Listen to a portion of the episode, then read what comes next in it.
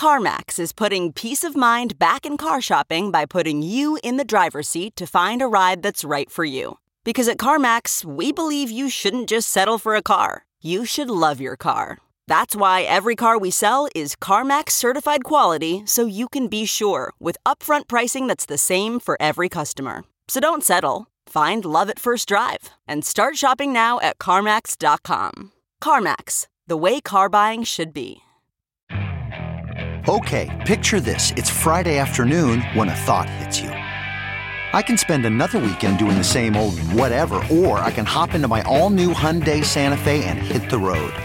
With available HTRAC, all wheel drive, and three row seating, my whole family can head deep into the wild. Conquer the weekend in the all new Hyundai Santa Fe. Visit HyundaiUSA.com or call 562 for more details. Hyundai, there's joy in every journey. The people figure out systematically that things are inflating because they're paying the price of those things. Whereas investors or people like me already front run them. You know, that's the whole point. You got to get long inflation before the people at large realize it. And that by the time some government guy, central planning gal, by the time they tell us that inflation's here, you know, the investment opportunity to have been long commodities or Bitcoin for that matter is way in the rearview mirror. I don't think that the, the gold price and the Bitcoin price in particular are, are validations that great central market plannings are, are, are working. I think that they're telling you it's the beginning of the end of an establishment and a regime like the Federal Reserve. Welcome back to The Breakdown with me, NLW. It's a daily podcast on macro, Bitcoin, and the big picture power shifts remaking our world. The Breakdown is sponsored by Crypto.com, Bitstamp, and Nexo.io, and produced and distributed by Coindesk. What's going on, guys? It is Wednesday, August 5th, and today I am so excited to bring you an interview with the mucker himself, Hedgeye CEO Keith McCullough. We are going to get into everything from the devalued dollar to Bitcoin and beyond, so stick around for that. First up, however, the brief. First up on the brief today, Robinhood doubles its second quarter trading revenue. Robinhood has obviously been throughout the year a huge force in the markets, at least from a narrative perspective. They have commanded the attention of media, but the question is are they really growing in step with that? Well, their revenue doubled between quarter one and quarter two, or at least nearly doubled from 91 million in quarter one to 180 million in quarter two. Of that, 111 million or 62% came from options. Options have obviously been at the center of some of the strategies deployed by folks like the Wall Street bets community to try to drive up prices in the short term in order to benefit. Importantly, this growth is not just limited to Robinhood when it comes to telling the story of retail. Other brokerages are going up as well. TD Ameritrade saw its revenue grow from 220 million to 340 million between Q1 and Q2. E-Trade went from 85 million to 120 million. So what does this all mean? Well, one, the trend lines are clear. There is growth in retail trading. Impossible to deny it just looking at these numbers. Second, the numbers overall are still pretty small when it comes to trying to understand this as a market force, which brings us to number three. What matters more is that there is a clear trend line and serious growth and enough emphasis to actually potentially move certain stocks, but all of this really matters for contributing to the narrative and the narrative power that retail traders have. When both mainstream media is amplifying the narrative and high frequency traders are amplifying the actual force in the market, which, if you want to understand more about that, go back and check out my interview with Tony Greer, you have a force to be reckoned with. Next up on the brief Square's Bitcoin revenue surges. In Q2 of this year, Square generated 875 million in Bitcoin revenue, and 17 million in Bitcoin gross profit.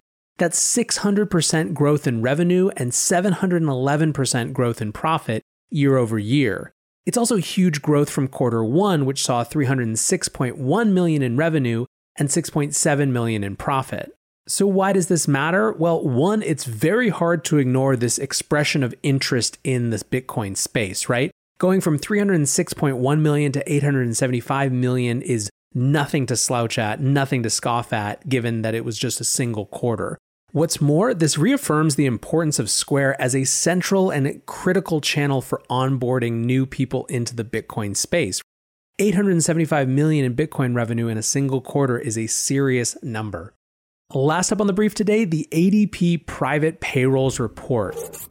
What happened? Well, ADP private payrolls is one of the two big payrolls reports that comes out monthly. The other being the NFP report, the non farm payroll report that's from the Bureau of Labor Statistics. The ADP report is released by Automatic Data Processing, which is a human resources and management software company, but these are the two big ones.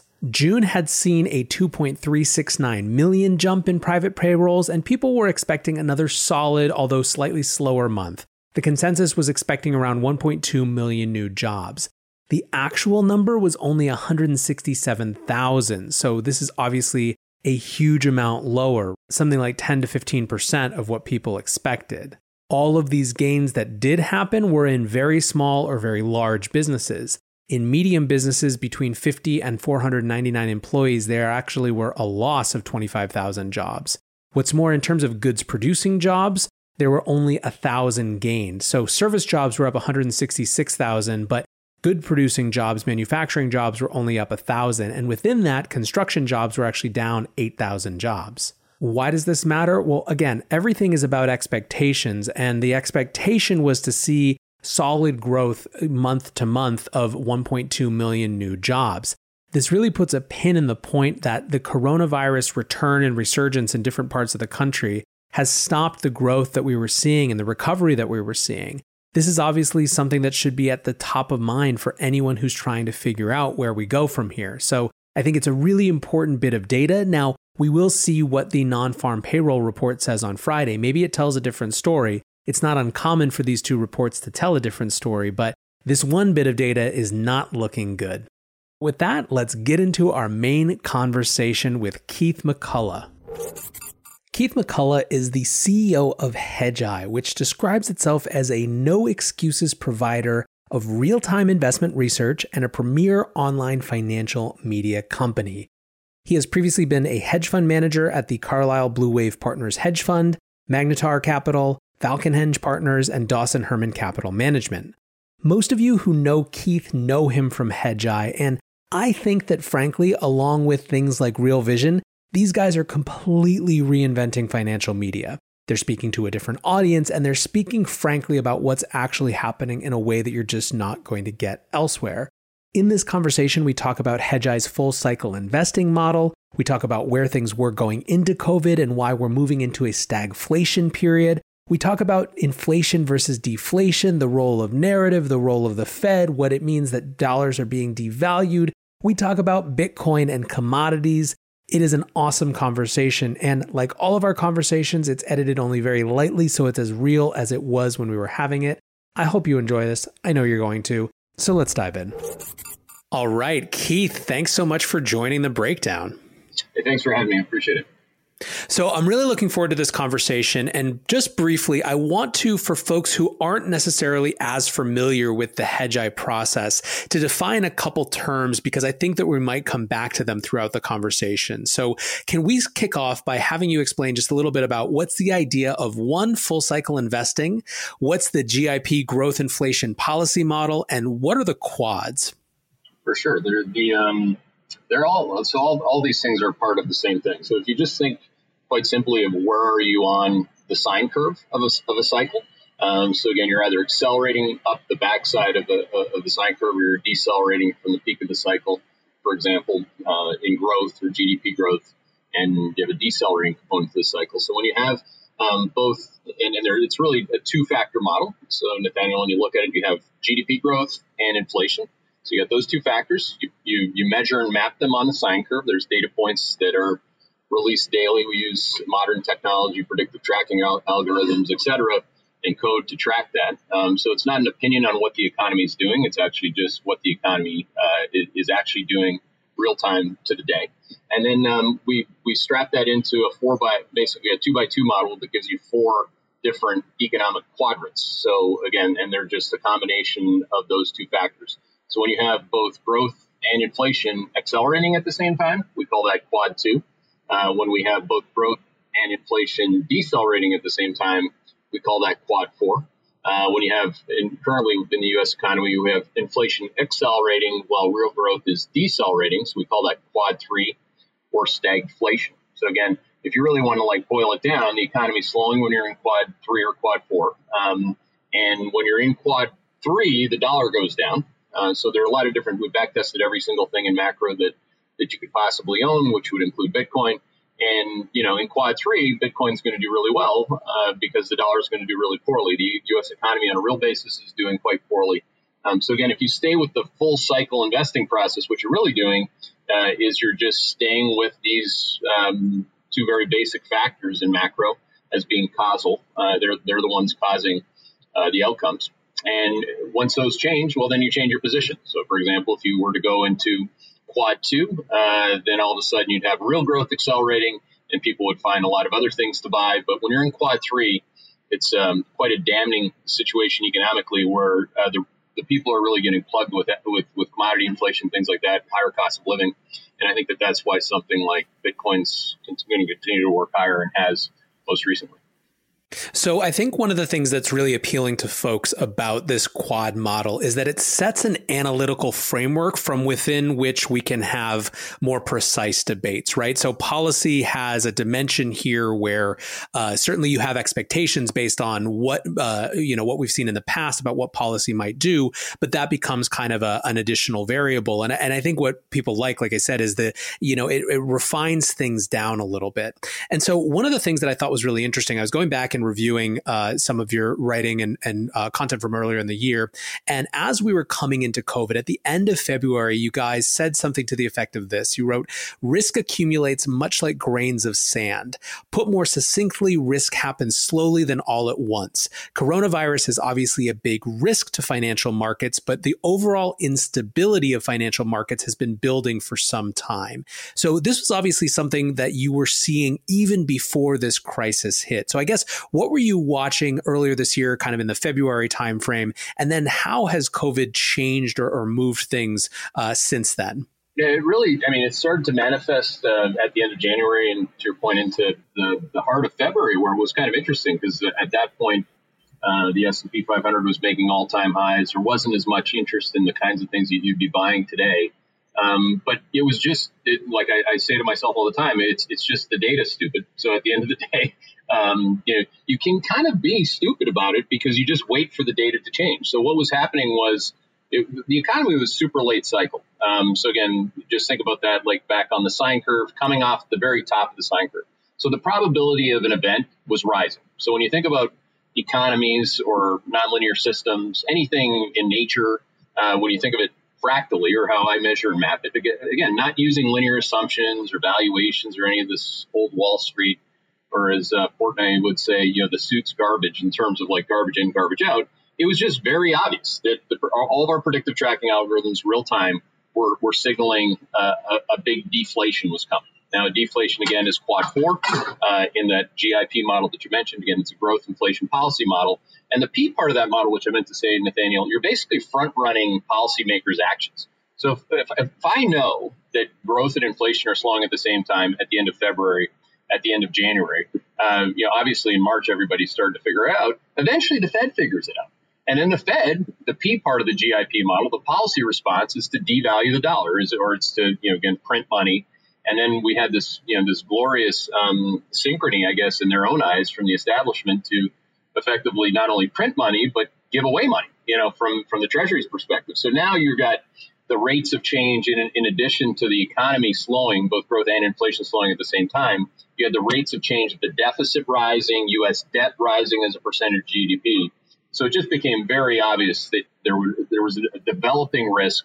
Again, just like any sand pile theory, you're dropping grains of sand on top of a, a pile that's already destabilized. And once it was done, it was done. I mean, obviously the Fed's panic and the Treasuries too reflects the economic reality or economic depression that we had uh, throughout March, April, and parts of May.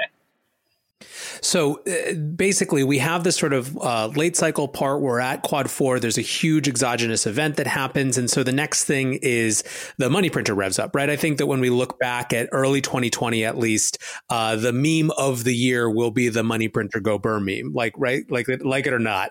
And, uh, and so the, the outcome of this or, or part of the expected outcome, and I think what we're trying to piece through now is inflation accelerating, right? And this is how we get into quad three.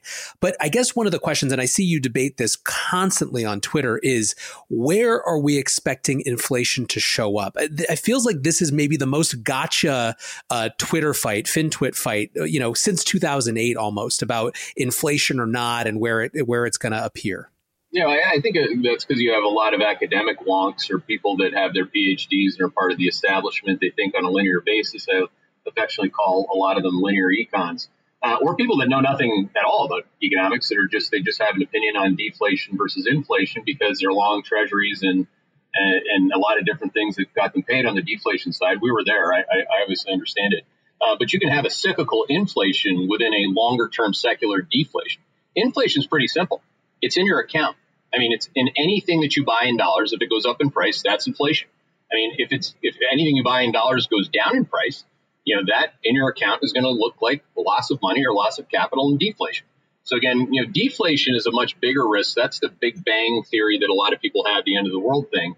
Uh, but the Fed is fighting against that, and, and their number one way to weaponize uh, inflation without ever mentioning it. And the irony, obviously, Nathaniel, is that most government linear econs will say, "Well, there's no inflation, not until we get to, to our target." Um, you know, by then, you, you, know, who knows what, what amount of money we would have made buying commodities and bitcoins, anything that's got a, an intense inverse correlation to the dollar. In other words, as the dollar goes down at a faster rate, these assets inflate at a faster rate. I don't think it's a debate. I think it's actually probably the easiest debate that I've ever. I get in plenty on Twitter, as you know, but I mean, the uh, this one's this is an easy one. This you can knock somebody out in the first round with this one. Well, I think this is what's so interesting, and I do think that the kind of focus on on wonky traditional measures, particularly the CPI, it's maybe also the area where I think regular people feel most disconnected from what policymakers are telling them, or at least one of the areas, right? And I, you've pointed this out in terms of things like coffee prices. People have seen groceries go up, and these are measures that are excluded from CPI because of, uh, you know, they have a, a, demand that's basically not uh, going to change or fluctuate too much much. But people, when they experience inflation, it's in those areas. And this is a, it, it's almost distracting to have such a focus from a kind of traditional academic economic perspective on this one measure of inflation. Yeah, that, that, that is right on the screws correct. And again, um, just think think back when, when the Fed or the establishment econs when they were telling you that the risk to inflation. When, when's the last time they actually acknowledged that? Well, they said that at precisely the time that that my model said we were about to have deflation, which was in Q4 of 2018. The Fed raised interest rates because they were concerned about inflationary pressures at precisely the peak of the sine curve on inflation. That's when headline or CPI inflation, the one that you called out, just it was right around 2.8%. Uh, some of the monthlies got to 3%. So well above their quote unquote target. Oh, so therefore now we're worried about it, right when you should be worried about a reversal. The thing about inflation is that it's mean reverting. It goes up, then it goes down. It goes up, then it goes down. It's actually one of the easiest things. Again, I built predictive tracking algorithms to front run it. So I use a commodity, to your point, with like a lot of these different callouts. And human beings really do see, like, if you're a carpenter, uh, like my dad was, you're gonna you're gonna have seen the cost of lumber has risen dramatically in the last month and a half. Or you know, to your point, if you if you drink coffee, you're gonna realize that. And that's the thing about the people. The people figure out systematically that things are inflating because they're paying the price of those things. Whereas investors, um, or people like me, are have already front run them. You know, that's the whole point. You got to get long inflation before the people at large realize it. And that by the time some government guy, central planning gal, by the time they tell us that inflation's here, you know, the investment opportunity to have been long commodities or Bitcoin for that matter is way in the rearview mirror. What's going on, guys? I'm excited to share that one of this month's breakdown sponsors is Crypto.com. Crypto.com offers one of the most cost efficient ways to purchase crypto out there, as they've just waived the 3.5% credit card fee for all crypto purchases. What's more, with Crypto.com's MCO Visa card, you can get up to 10% back on things like food and grocery shopping. When you buy gift cards with the Crypto.com app, you can get up to 20% back. Download the Crypto.com app today and enjoy these offers until the end of September. Bitstamp is the original global cryptocurrency exchange. Since 2011, Bitstamp has been the preferred exchange for serious traders and investors, trusted by over 4 million customers, including top financial institutions. Bitstamp is built on professional grade trading technology. Their platform is powered by a NASDAQ matching engine, and their APIs are recognized as the best in the industry. Download the Bitstamp app from the App Store or Google Play, or visit bitstamp.net slash pro to learn more and start trading today. That's bitstamp.net slash pro. In this crisis, many investors aim to keep and grow their digital assets. Others seek to maximize the yield on their cash. Nexo allows you to achieve exactly these two goals. The company offers instant crypto credit lines against all major cryptocurrencies, with interest rates starting from only 5.9% APR. Nexo also lets you earn up to 10% annually on your fiat and digital assets. What's more, interest is paid out daily, and you can add or withdraw funds at any time. Get started at nexo.io.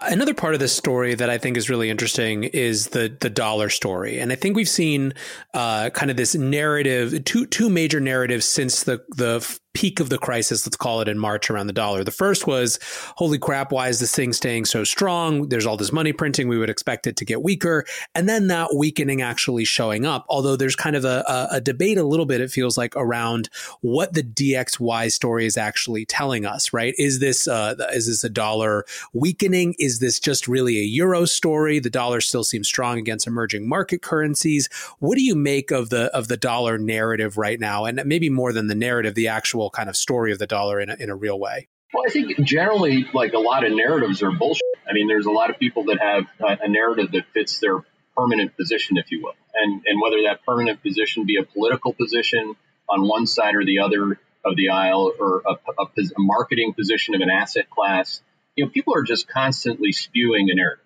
Now, the thing with Wall Street is that their narrative is always moving. So what we call is that you know there's narrative drift the reality is that the dollar moves with deflation, like moves within the quads. The only time the dollar goes up is in quad four. So again, that perpetuates deflationary pressures. That's why you know, something like Bitcoin got smoked when you had quad four, deep quad four deflation uh, into the thralls of March. And that surprised some people. It didn't surprise me. I mean, we weren't long Bitcoin at that point.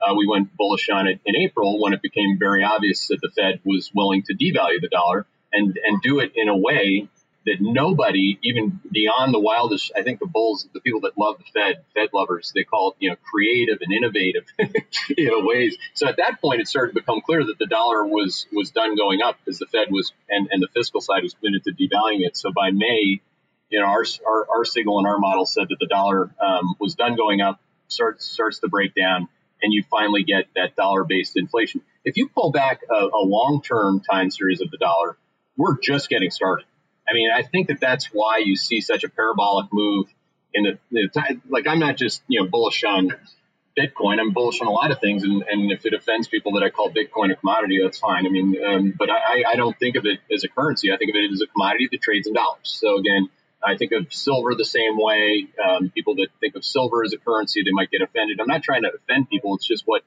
my model calls these out as, and I call it a commodity because it has the volatility characteristics of a commodity. So if you want to go through that, we can too. But what happens when the dollar starts to develop this intense inverse correlation to commodity prices?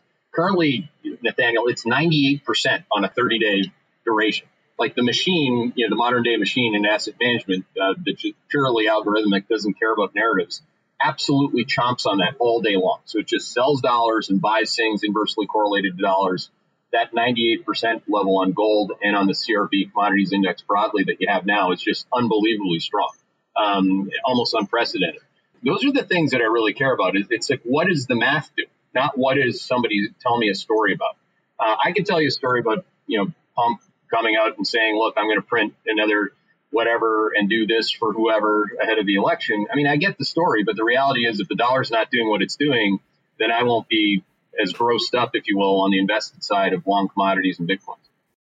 It's really interesting. I mean, I think one of the things that, you know, I talk a lot about narratives here in this exploration, but it's always in the context of narratives being a battle of self fulfilling prophecy, right? And the reason to understand narratives isn't to accept them, it's to understand what people are trying to tell you. And it's a weird combination of a, of a lagging indicator or a sort of a lagging explanation as well as a leading indicator of people trying to push things and make them so. I think actually that's part of what makes Robinhood and the Davey Day Trader phenomenon so uh, interesting this year is is that unlike a lot of folks who kind of have their perpetual narrative, these guys are willing to absolutely engage in total narrative warfare and use any means at their disposal to try to drive prices in a way that make their narratives crude and uh, as they are make sense. Yeah, that, that is such a good point.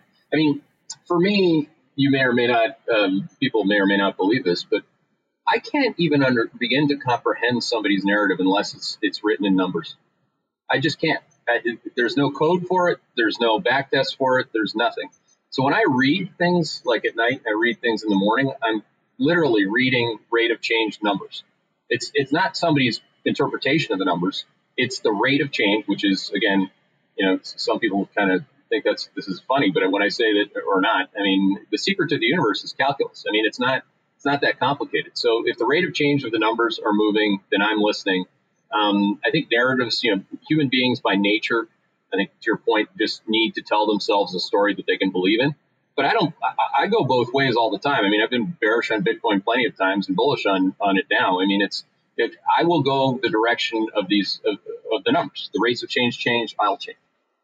So uh, I want to just add a little bit more to the the U.S. dollar conversation because I think you had another tweet that that summed this up nicely. You said being quote bearish on the U.S. dollar since May of 2020 means being bullish on commodities, China, and emerging market equities. We talked a bunch about commodities, but I'd love those those other pieces as well if we could bring them into the story. Yeah, I think that I mean again, a lot of people their narrative is is um, you know we as human beings have confirmation biases, you know recency biases. There's so many different heuristics that we have uh, in our thick craws that, that people anchor on.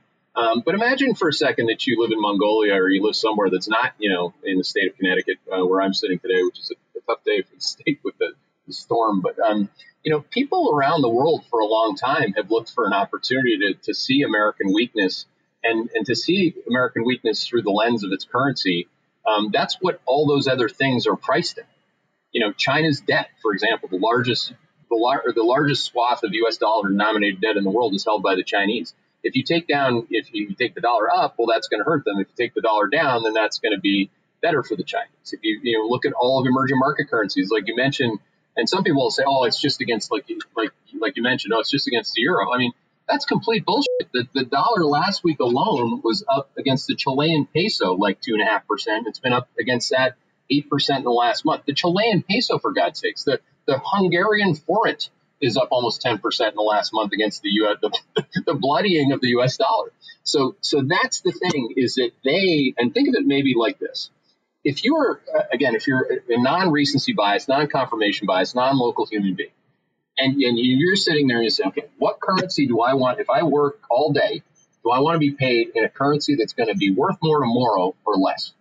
And how about like for seven or now it's seven straight weeks the dollar is down against their currencies. So you're damn right the Hungarian guy or the Chilean gal is happy because the, the currency that they're working their ass off for is going up in value. and so are their equity markets. Now, um, that's that's obviously there's a high correlation, um, inverse correlation between the dollar and emerging markets. So again, I often say this: if you want to get commodities, emerging markets, and China right, you got to get the dollar right. If you want to get the dollar right, you got to get the quads right and, and that's why we start with the quads. Get that right first.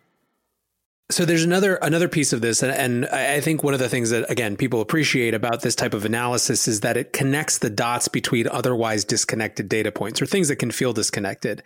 You had another tweet that said the bond market gets the quad three stagflation joke. What do you think that that means? So when when somebody says, uh, and this really is why you see, uh, and I think it's a really good point that you make about you know, the, the, the Twitter battle today, just think of like how intense battles can be. But this one about inflation versus deflation. As soon as one traditional, a traditionalist or an establishment person hears the word inflation, they think, okay, well, that means bond yields must go up. So you can't be long bonds.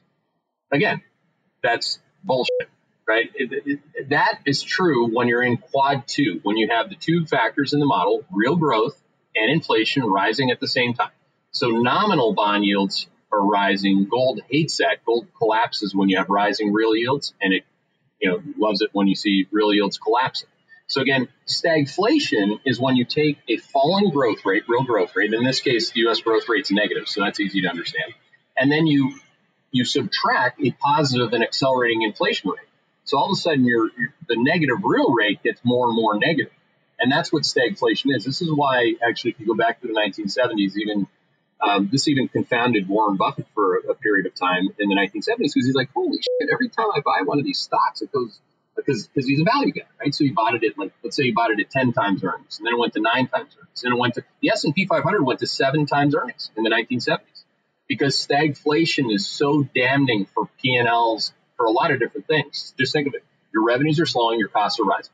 That's it. So your margins are getting squeezed. Margin compression equals multiple compression, and that's why that happened. I think we're on the front end of that, and, I think that's quite literally why um, now stock market up days are being led by commodity sectors of the market, not by you know all the things that you know, kind of people would would have traditionally expected, like banks or financials. Financials hate stagflation, so it's not just the bond market gets quad three stagflation today. Uh, short sellers of financials get it. Um, financials are down 22% this year. The Nasdaq's up that same percentage uh, or, or thereabouts. So I think I think the market actually, if you break it down into its parts, which I think a lot of people of the modern macro era would that aren't really I call it macro tourism or narrative based, uh, you can see it. All the different parts of the market understand this.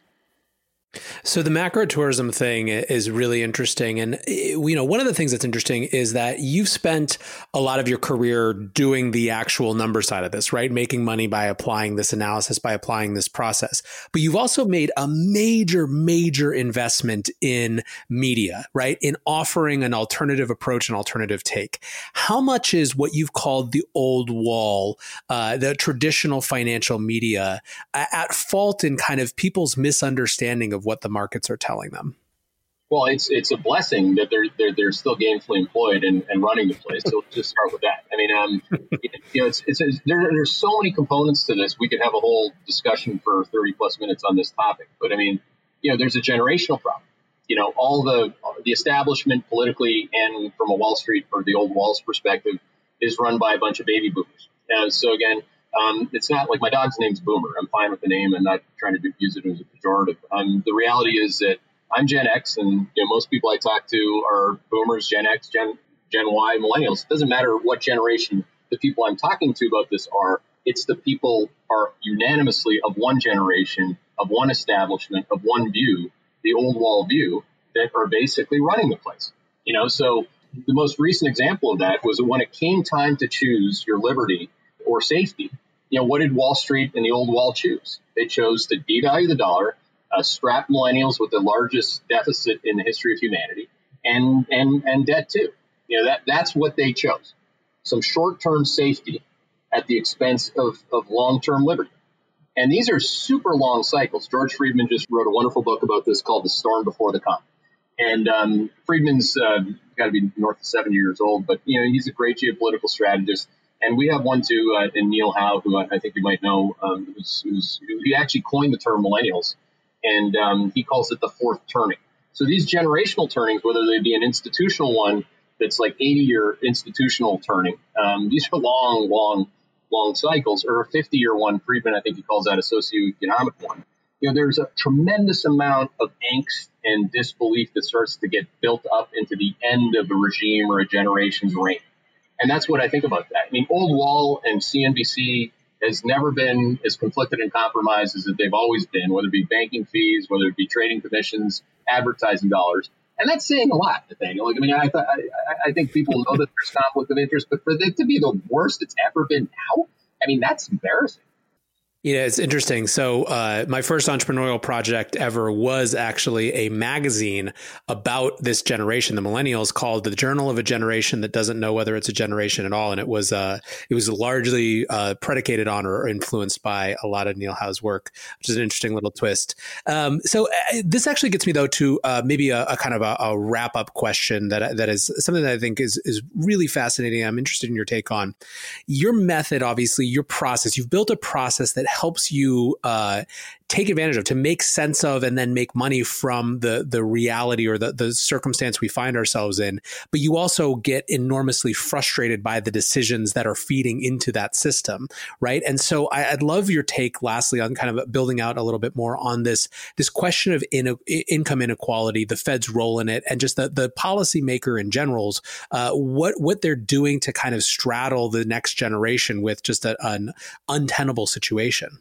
Yeah, it's it's the great like moral divide in my fixed goal. You know, on, on the one hand, my number one goal is to preserve the capital that, that I've had the blessing to make over the course of the last 20 plus years working, and and you know, preserve that capital for my family and compound that the returns on that capital. So that's on the one hand, that's my that's my number one goal. And, and then on the other side, there's the moral decay associated with making money on something that is going to absolutely pulverize the people not only I am still to this day. I mean, my father was a firefighter for 38 years. My mom uh, didn't work, and, and, and, you know, I get it. I, I get uh, that I'm making money on the back of a broken establishment's policy, and that's I just kind of like I get frustrated with that. I'm sure you can see that because it's frustrating to see that as in particular a great country like this, and I came here in the 1990s. I'm a Canadian. My family, my kids, my four kids are Americans um, I came to this country, it wasn't like that. I mean, it was, you know, free market capitalism was at a, at a, a far more pure definition. And I get frustrated with that too, because I, I, I, worry for my kids. I worry for what happens after all this or what's about to happen now because of all this. It could start to happen tomorrow. It's already happening.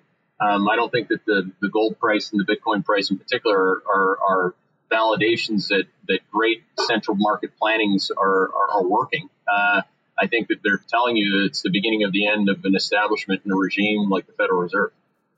What are signs that you take optimism from? Are there are there countervailing forces that you hang your hat on as you try to kind of wrestle with this uh, this challenge of, of where we're headed? Yeah, conversations like this. I mean, it's it's um, it's kind of like therapy, a little bit, you know. Um, you know, it's it's not about how many times I screw up. I make plenty of mistakes. Everybody can see those. Um, I think it's about the opportunity, and, and really, this is what I think generationally is the opportunity, always has been in this country in particular. Generationally, people just throw up their hands and say, that's bullshit. And other conversations like this are happening, and it's okay for, I, I think I've said bullshit enough times that you could have called me out on it if you didn't think it wasn't. And, and evidently you haven't. So, I mean, uh, and I, I have so many of these conversations. These, these conversations are real. These are the ones that uh, I think the next generation should look forward to. Uh, unfortunately, uh, these have a central tendency to end in a mess uh, before you can actually have new leadership, you know, take control. But the establishment is locked and loaded. They're gonna they're gonna play this out in full, and that, and that's going to be uh, one hell of a ride. Well, uh, along that ride, for people who want to uh, strap on and, and uh, keep track of what you are, are saying as opposed to what uh, what others are saying and, and what Hedgeye is looking at, where can they find you? Uh, Hedgeye.com, that's, our, that's where most of the, the sound bites of what I'm, I'm trying to, to communicate, uh, or my, my Twitter handle, at Keith McCullough. I'm, I'm there every morning and then grinding away.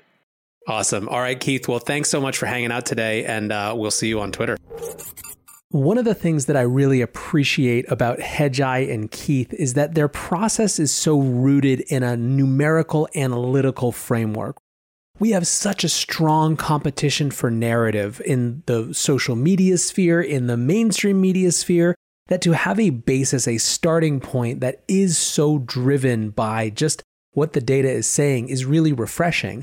I think, in fact, that in some ways, it gives Keith and Hedgeye an upper hand even when they're participating in a narrative conversation because their whole point is that they're not wedded to one or another. One of the things that gets me the most excited about the future is that more than ever, a different demographic, a different set of people, a different generation is asking questions about the economy. And rather than just being accepting of the standard narratives that they're being told, they're wanting something different. They're wanting a deeper understanding and they're wanting to go figure out what answers make sense to them.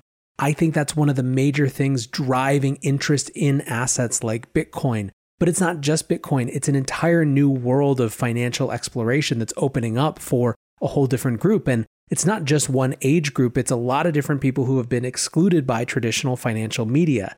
That's a powerful thing because when more people and more different types of people have a chance to have their voice heard in the context of the economy, it breaks the power of those narrative gateholders that have shaped things for so long. Anyways, guys, that's it for today. I hope you enjoyed that conversation. We will be back tomorrow with another great interview. Until then, be safe and take care of each other. Peace.